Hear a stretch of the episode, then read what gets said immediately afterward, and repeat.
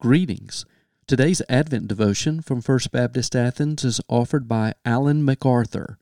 His devotion is based on the story from Luke 2, 1-7. Joseph and Mary make the journey to Bethlehem where Mary gives birth.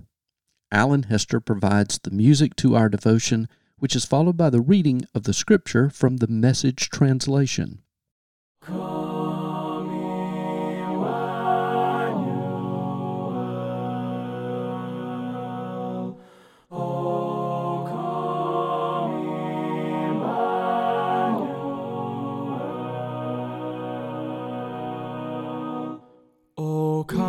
O come, Emmanuel,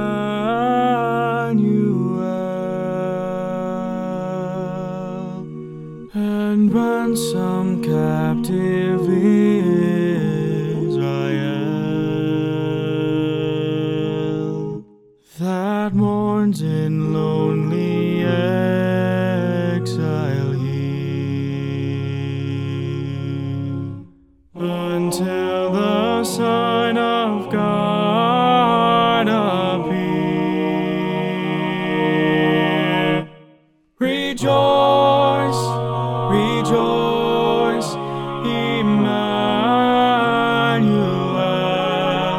shall come to thee, O Israel.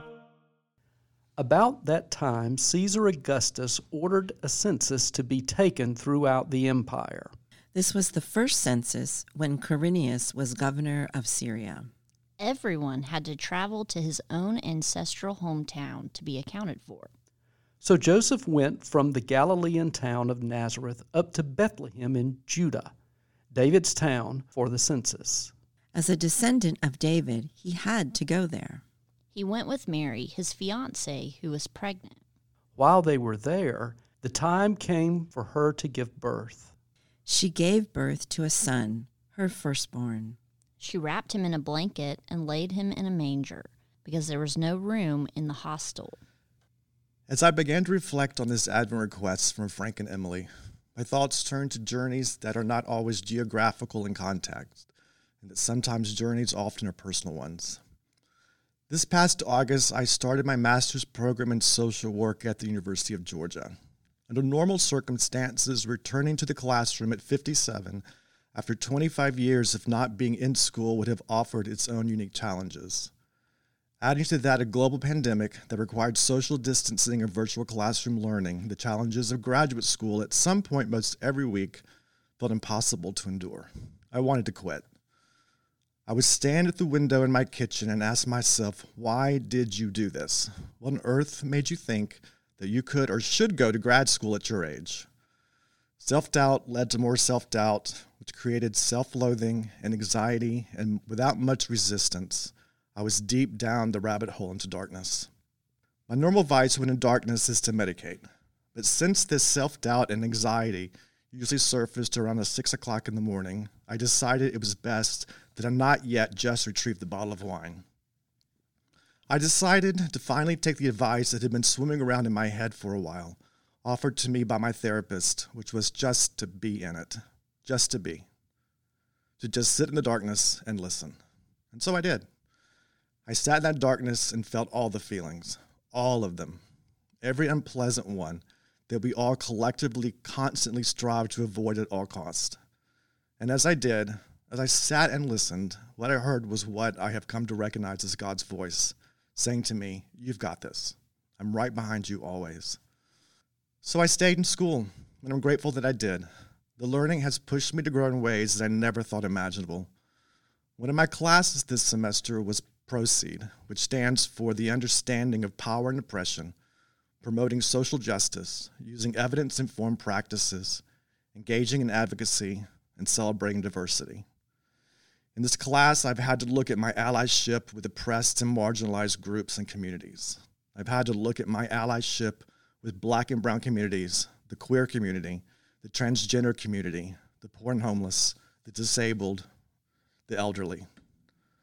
I've had to ask myself, am I just an ally of altruism, or am I an ally of social justice, which these and other marginalized and overlooked communities? Is my work with these communities coming from a place of only selflessness and for the well-being of others, which is a good thing to do, and for all practical considerations, what one would consider the Christian thing to do. It is charity, and it makes me look good, and such work can alleviate pain and suffering temporarily. Or am I doing this from a social justice vantage point to cause change and reform for these marginalized and disenfranchised communities, which I believe is what Jesus is actually asking me to do? So I began to wonder, where am I with all of this? And where are we as a church? Are we standing on some precipice between altruism and social justice in our work with these same communities that are frankly both inside and outside our sanctuary doors? What does that require of me, and what does it require of us as a church? Is it enough to just strive to temporarily alleviate pain and suffering, or is it that our work is actually doing what we as a community of privilege can do to cause real change and reform? Maybe I have just drunk too much of the social work Kool-Aid at this point in my program. I don't know, maybe. It has caused me to become vulnerable and honest with myself, and to reflect and to constantly question my integrity and how I live my life outside the walls of this church.